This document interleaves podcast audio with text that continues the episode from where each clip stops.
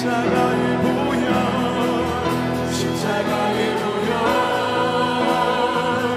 완전하신 사랑, 이미 보답니다.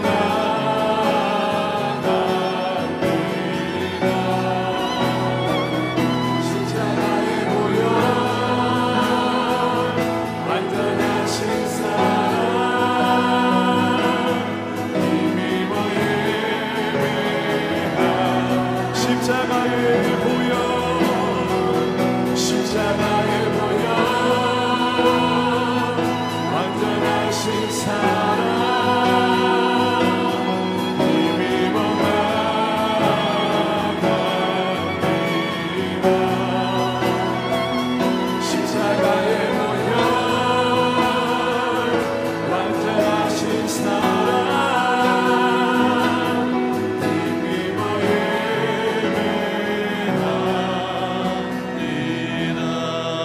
우리 시간 함께 기도할 때 하나님, 오늘도 보혈의 은총과 효력과 공로 안에 주님 앞에 담대히 나가게 하여 주시고, 하나님의 형상으로 이 나라 가운데 서게 하여 주시고, 나를 통해 하나님 나라를 이루는 하루 되게 하여 주시옵소서. 주님의 인자한 말씀을 듣게 하시고 다닐 길을 알게 하사 오늘도 주님이 기뻐하신 하루 되게 하여 주시옵소서. 주 이름 세 번 부르고 통성으로 기도하겠습니다. 주여, 주여, 주여. 아멘. 하나님 감사합니다. 오늘도 보혈의 은총, 완전하시고 선하시고 거룩하신 생명의 길로 우리를 인도하여 주시옵소서. 그 보혈의 효력과 은총과 공로를 힘입어 주님의 영원한 자녀된 줄 믿습니다. 하나님께서 주신 이 거룩한 분깃을, 기업을 오늘도 사용하며 담대히 나아가길 원합니다. 먼저 그의 나라 의를 구할 때 이 모든 것을 주신다는 말씀을 주셔서 감사합니다. 안심하게 하시고 기대하게 하시고 감사하게 하시고, 주님, 주님이 주신 신분과 기회를 하나님의 마음을 담아서 펼쳐내는 주님이 원하시는 복된 하루 되게 하여 주시옵소서. 오늘도 하나님 나라를 구하며 나아갑니다. 하나님의 형상 회복시키사 의와 평강과 기쁨이 가득한 날 되게 하시고, 하나님 나라의 크고 기이한 일들 앞에 서게 하시고, 순종으로 거룩한 예배의 날 되게 하여 주시옵소서. 하나님이 아침 인자한 말씀을 듣게 하시고 신뢰하게 하시고 다닐 길을 알게 하여 주시옵소서. 오늘도 마음과 목숨과 뜻과 힘을 주께 드립니다. 주님 기름 부어 사용하여 주시옵소서. 예수님의 이름으로 기도합니다. 아멘. 새벽 예배 오신 한 분 한 분 주님의 이름으로 축복합니다. 오늘 하나님께서 주시는 말씀은 레위기 팔 장 일 절에서 구 절 말씀입니다. 한 절씩 교독하시겠습니다. 여호와께서 모세에게 말씀하셨습니다. 아론과 그 아들들을 데려오며 예복과 기름 부을 때에 쓸 올리브 기름과 속죄 제물로 쓸 황소 한 마리와 숫양 두 마리와 누룩 없는 빵 한 광주리를 가져오라. 그리고 회막 문으로 온 회중을 모아라. 모세는 여호와께서 명령하신 대로 했고 회막 문에 회중이 모였습니다. 모세가 회중에게 말했습니다. 여호와께서 이렇게 행하라고 명령하셨다. 모세가 아론과 그 아들들을 앞으로 나오게 하고 그들을 물로 씻겼습니다. 그는 아론에게 속옷을 입히고 허리띠를 띄우고 겉옷을 입혔습니다. 그 위에 에봇을 걸쳐 입히고 잘 짜인 허리띠를 에봇 위에 둘러 단단히 메어 주었습니다. 그런 아론에게 가슴패를 붙여주고 그 위에 우림과 둠밈을 넣었습니다. 구 절 함께 읽겠습니다. 그는 아론의 머리 위에 관을 씌우고 그것 앞쪽에다 헌신의 거룩한 표시인 금패를 붙였습니다. 이는 여호와께서 모세에게 명령하신 대로였습니다. 제사장의 정체성, 정결함과 거룩함이라는 제목으로 이상준 목사님 말씀 선포하시겠습니다.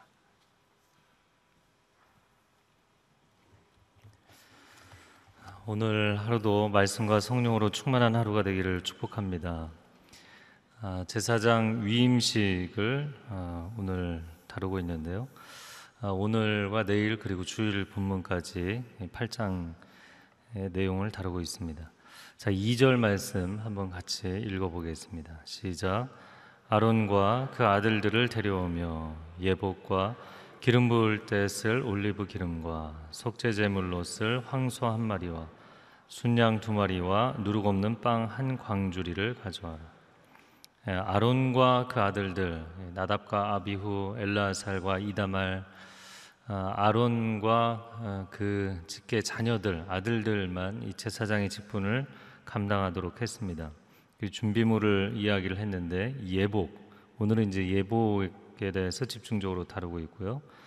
기름 부을 때 사용할 올리브 기름이다, 이 관유다, 이렇게 한 단어로 이야기를 하는데 올리브 기름과 각종 향품을 섞어서 특별한 용도로 거룩한 기름 부으심을 위해서 사용하는 기름입니다. 그리고 황소 한 마리는 속죄제를 위해서, 그 순양 두 마리는 번제와 화목제, 그 어제 내용까지가 이 화목제물에 관한 것이었죠. 그 화목제물의 마지막 부분에 아, 이 위임식에 대한 이야기가 나옵니다. 그래서 이 팔 장에 이어지는 내용에 또 위임식이 나온 것이기도 한데요. 그래서 어, 번제와 화목제, 한 마리는 번제를 위해서 한 마리는 화목제, 특별히 위임식에 사용되는 화목제로 사용을 한 것입니다. 그리고 누룩 없는 빵 한 광주리는 소제를 위해서 아, 가져옵니다. 아, 그리고 오늘 본문은 예복을 입히는 이 착복식, 제사장이 어떠한 옷을 어떤 순서로 입는가, 거기에 집중적으로 이야기를 하고 있습니다. 자, 이어지는 삼 절 말씀, 삼 절과 사 절 같이 읽어보겠습니다. 시작. 그리고 회막문으로 온 회중을 모아라. 모세는 여호와께서 명령하신 대로 했고 회막문에 회중이 모였습니다. 그 회막문에 온 회중을 모으라. 물론 뭐 이스라엘 백성들이 지금 숫자가 굉장히 많기 때문에 사방에 진을 치고 있는 이스라엘 온 회중이 다 모이지는 못했을 것입니다. 그러나 백성의 지도자들이 모이고 또 하나님의 명에 따라서 온 회중이 관심을 가지고 가운데 이 회막으로 집중적으로 모였을 것으로 보입니다. 그 위치를 생각을 해보면 지성소가 있고 성소가 있고 그 성소에 뜰이 있고 회막 문이잖아요. 그 회막 문이라는 것은 동편을 향해 있고 그리고 이제 온 회중이 모여 있습니다.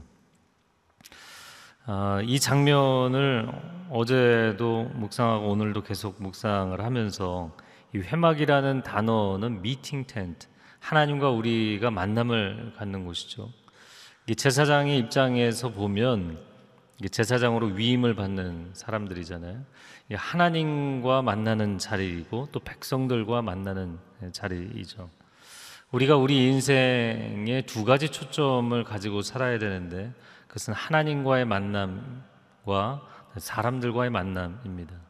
이 두 가지 초점을 가지고 인생을 살아가는 것이죠. 이 제사장의 직분이라는 것이 백성들의 필요를 가지고 하나님 앞에 나아가서 하나님 앞에 탄원하고 하나님의 도우심을 구하는 이 백성들의 대리인 역할을 하게 됩니다. 그래서 온 회중이 왜 제사장의 위임식에 그들만의 위임식을 하는 것이 아니라 회중 앞에서 하는가, 이 회중의 영적인 대표자로 세움을 받는 것이기 때문이죠. 그러나 그것을 회중들이 있는 자리에서 하는 것이 아니라 회막, 하나님의 임재의 자리에서 한다. 그것은 하나님께서 그들을 기름 부어 세우셔서 하나님의 뜻을 전하고 하나님의 마음을 전하는 대리인으로 또 세우시는 것이기 때문이죠. 이것이 중재자, 이 중보자의 역할입니다. 하나님의 마음을 대변하고 또 백성들의 필요를 대변하는 역할을 하는 것이죠.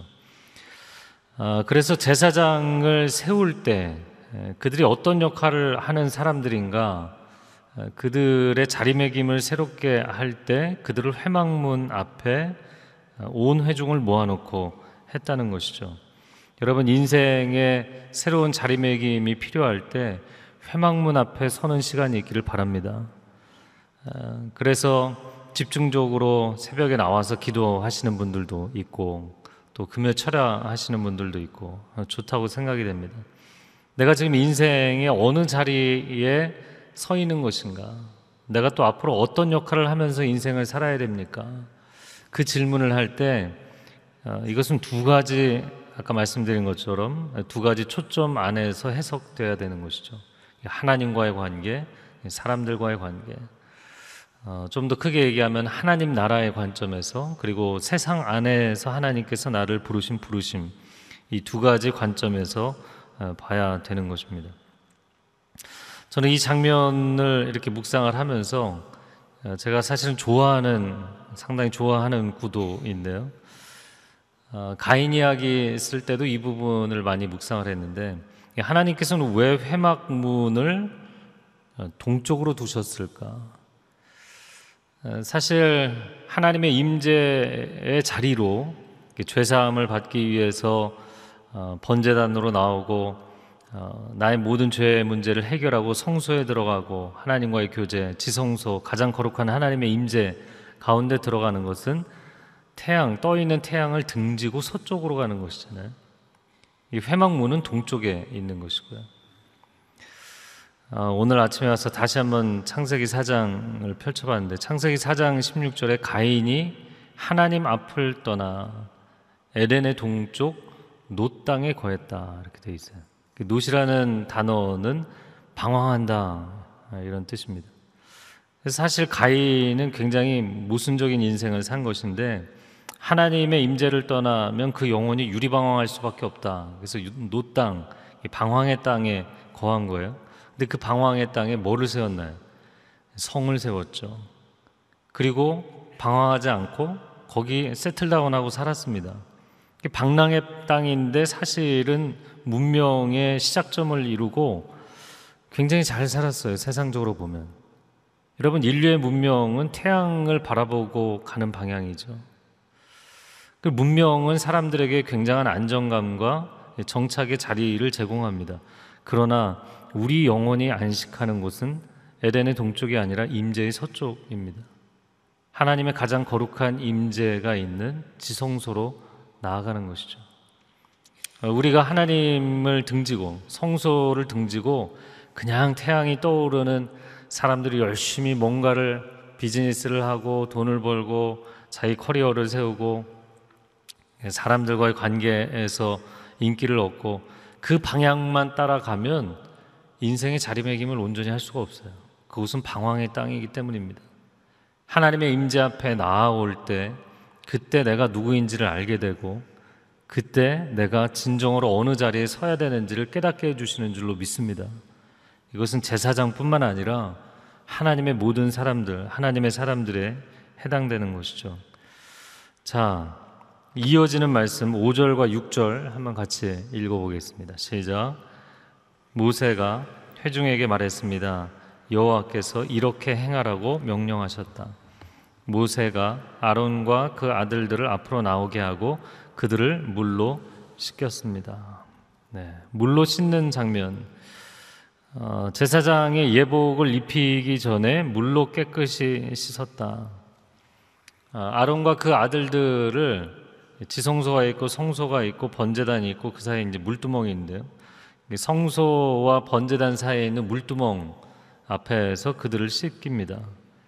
그런데 뭐 그냥 손발 정도 씻는 것이 아니라 이렇게 온전히 그들의 전신을 씻기는 정결 예식을 행하였어요. 마치 그들이 이 제사장의 직분을 행하기 전에 옷부터 입히는 것이 아니라 그들에게 정결 예식을 행하는 이 물세례를 베푸는 것처럼, 예수님께서 요한에게 나가셔서 물세례를 받으셨죠. 그때 요한이 제가 어떻게 당신에게 세례를 베풉니까? 이것을 행함으로 하나님의 의의를 이루는 것이다, 이렇게 말씀하셨는데, 예수님이 공생의 사역을 공식적으로 시작하시기 전에 두 가지를 행하셨죠. 하나는 요한에게 세례, 물세례를 받으셨고, 그리고 또 한 가지는 광야에서 시험을 받으시며 승리하셨죠. 이 물세례는 예수님의 공식적인 사역의 시작점이었습니다.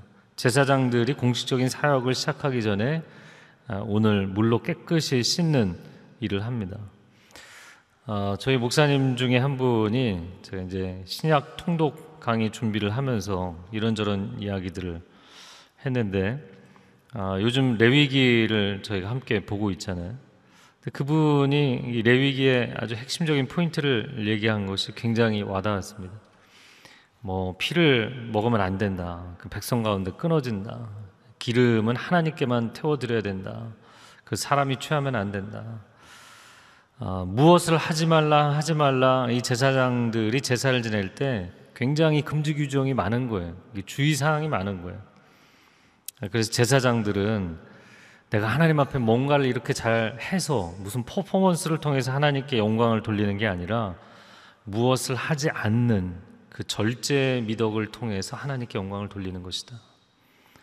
여러분, 하나님의 사람들은 세상 사람들과는 아까 제가 이야기했죠. 에덴의 동쪽이냐 아니면 하나님의 임재의 서쪽인가. 아, 세상 사람들처럼 뭔가를 내가 잘 퍼포먼스를 해서 영광을 돌린다, 이것과는 전혀 다른 개념을 갖고 있는 거예요. 이 회막에 하나님의 임재가 강력하게 나타날 때마다 항상 나오는 표현들이 있습니다. 그 임재가 너무나 강렬하기 때문에 사람이 아무것도 할 수가 없다. 제사장도 아무것도 할 수가 없다. 이런 표현들이 나와요. 아, 우리가 무엇을 함으로 하나님께 영광을 돌리는 것이 아니라 사실은 무엇을 내려놓음으로 하나님께 영광을 돌리는 것이 더 큰 것이죠. 하나님의 하나님이심을 나타내는 것. 아, 오늘 의복을 입고 무엇인가를 행하기 전에 먼저 비우고 씻고 내려놓는 것을 하는 것이죠.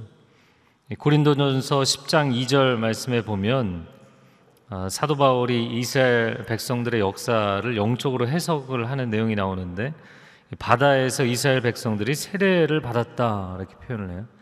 이 바다에서 세례를 받았다. 이 홍해를 건너는 것을 이스라엘 민족 전체가 집단적인 공동체적인 세례를 받은 것으로 표현을 합니다. 아, 왜 그럴까? 약간 너무 지나친 영해, 영적인 해석이 아닌가? 뭐 그렇게 볼 수도 있죠. 그런데 이스라엘 백성들이 자, 예수님이 공생의 사역을 시작하신 것과 사실 마찬가지인데 이게 세례와 시험이었잖아요.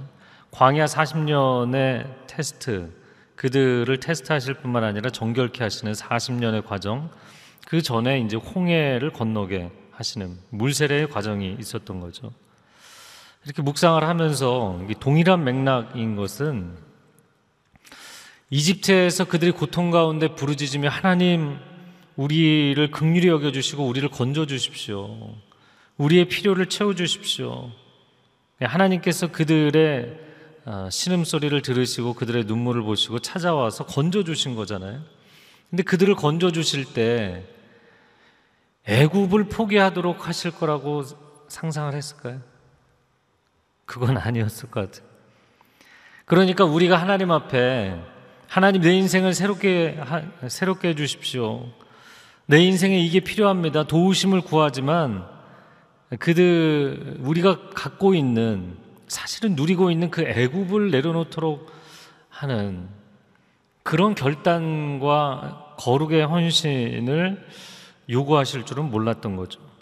진짜 어마어마한 공동체적인 세례를 받은 것이죠. 엄청난 내려놓음을 겪은 것입니다. 아, 그런데 거기에 하나님께 영광을 돌리는 포인트가 있다는 거예요. 저는 이렇게 묵상을 하면서 어, 그 동양화의 여백의 미와 같다, 그런 생각이 듭니다. 저는 아침마다 그 여기 사무실에서 이렇게 쭉 들어오는 여기 사랑홀 들어올 때 사실 물론 예배를 드리는 이 시간도 굉장히 좋아요. 좋지만 이 사랑홀 앞에 서 있을 때가 참 좋은 것 같아요. 아, 이 성소와 하나님의 임재의 자리와 그 하나님의 백성들이 들어오는 그 사이에 서서 우면산에서 불어오는 바람 딱 서 있을 때 그때 느낌이 하나님의 임재 가운데 들어가는 바로 그 직전의 상황, 아무것도 안 하고 있지만 아, 그러나 그 하나님의 마치 동산에서 불어오는 하나님의 시원한 바람처럼 아, 그 순간이 참 좋은 것 같아요. 여러분, 세상에 나아가서 우리가 고군분투하며 하나님의 백성으로 그리스도의 군사로 살아가는 것도 축복인 줄로 믿습니다. 그러나 성소에 이 새벽에 나와서 내가 아무것도 안 하는 것 같지만 하나님의 임재 가운데 거하는 이 시간이 가장 복된 시간인 줄로 믿습니다. 하루를 살아갈 수 있는 새 힘을 허락해 주시고, 그리고 내가 아직 뛰지 않아도 세상의 현장에 나가지 않아도 어디에 서야 되는지, 무엇을 해야 되는지, 누구를 만나야 되는지 환히 보게 하시고 깨닫게 하시는 자리가 바로 이 자리이기 때문입니다. 자, 칠 절과 팔 절, 구 절 말씀을 읽어보겠습니다. 시작. 그는 아론에게 속옷을 입히고 허리띠를 띄우고 겉옷을 입혔습니다. 그 위에 에봇을 걸쳐 입히고 잘 짜인 허리띠를 에봇 위에 둘러 단단히 메어 주었습니다. 그는 아론에게 가슴패를 붙여주고 그 위에 우림과 둠밈을 넣었습니다. 그는 아론의 머리 위에 관을 씌우고 그걸 앞쪽에다 헌신의 거룩한 표시인 금패를 붙였습니다. 이는 여호와께서 모세에게 명령하신 대로였습니다.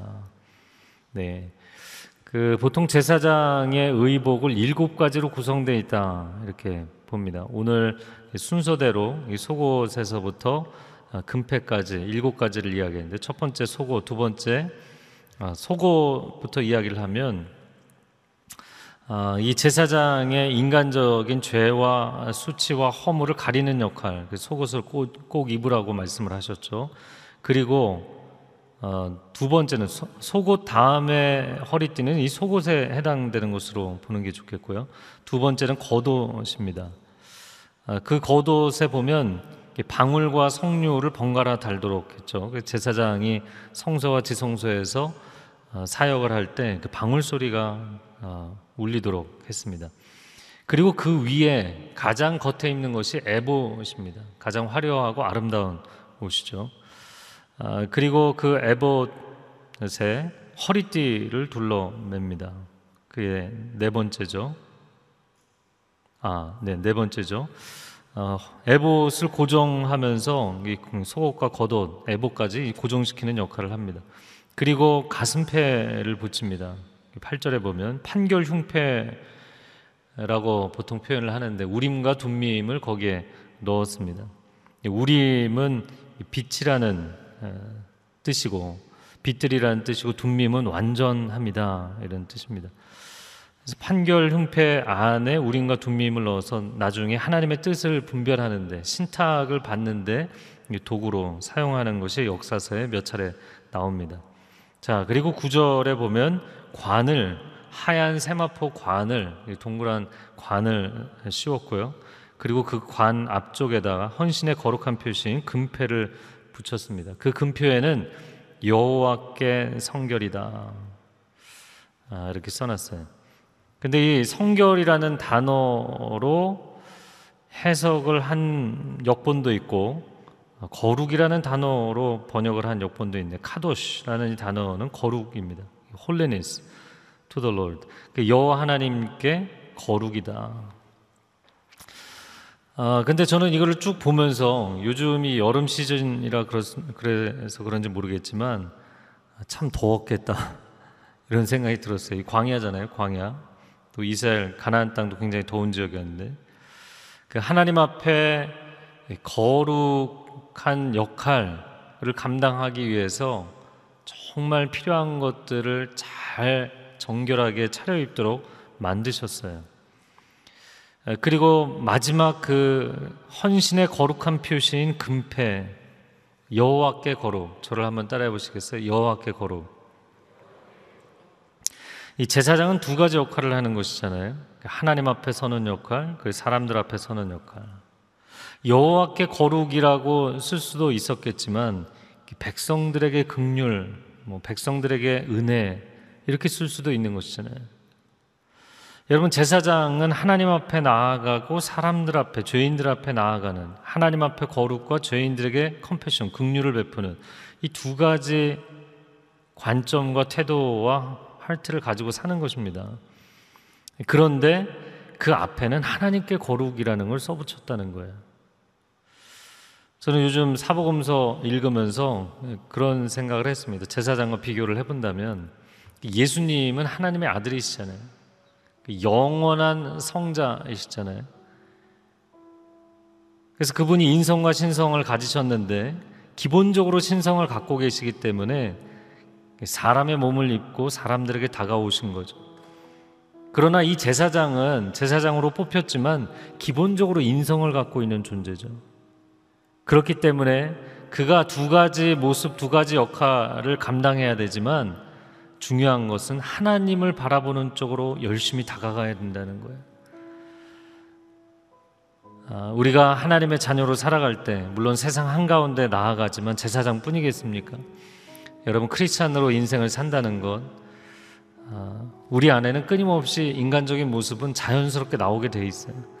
여러분, 하나님 앞에 가까이 나아가는 여호와께 거룩을 늘 다짐하고 또 다짐하고 외치며 살아가는 저와 여러분이 될 수 있기를 바랍니다. 이 시간 함께 기도하겠습니다. 하나님, 이 새벽에 하나님의 임재의 자리에 나올 수 있도록 우리를 초대하여 주셔서 감사합니다. 태양을 향해, 세상을 향해 달려가는 인생을 살아갈 뿐만 아니라 하나님의 임재의 자리에 엎드리는, 멈춰서는, 정결케 되는, 헌신을 결단하는 거룩한 하나님의 사람들로 이 하루를 살게 하여 주옵소서. 주여, 삼창어 기도하겠습니다. 주여, 주여, 주여. 오 하나님, 우리가 서야 될 자리를 보여주시고 알려주시니 감사합니다. 하나님, 이 세상 한가운데서 하나님께서 우리에게 감당하라고 주신 사명이 있고 부르심의 자리가 있습니다. 하나님, 그 자리로 나아가고 그 역할을 감당하기 이전에 하나님 앞에 엎드리며 나온 백성들, 하나님 기름 부어 주시옵소서. 임재하여 주시옵소서. 하나님의 임재의 처소에 나올 때마다 우리가 어디에 서야 될지를 보여주시고 무엇을 해야 될지를 알게 하여 주시고 누구를 만나야 되는지를 보게 하여 주시옵소서.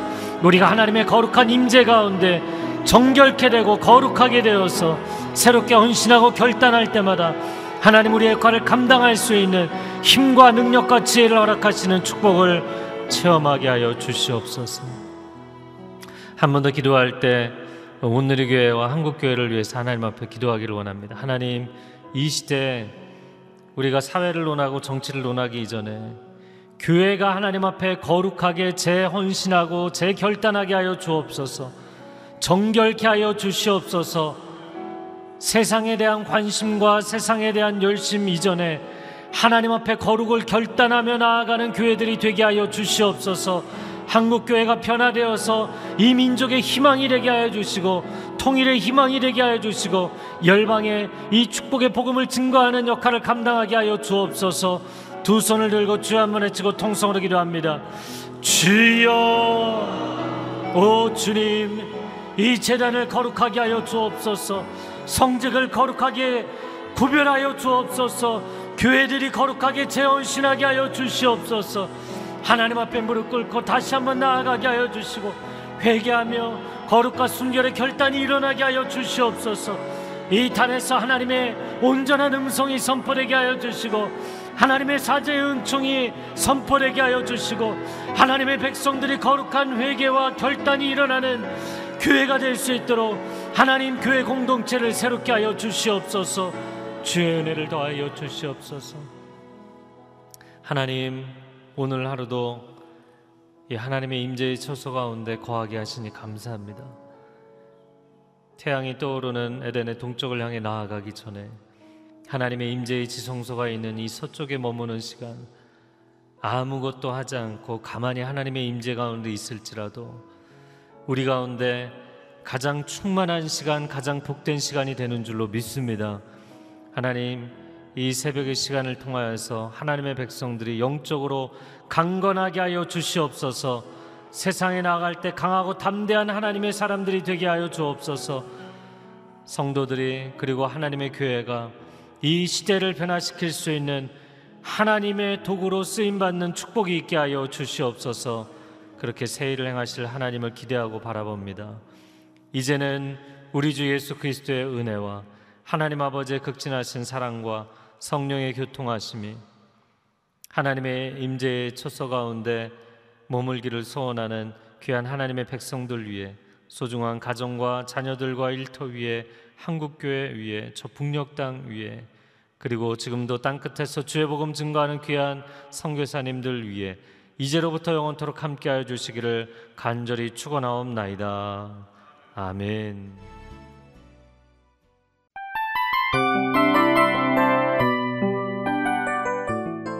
이 프로그램은 청취자 여러분의 소중한 후원으로 제작됩니다.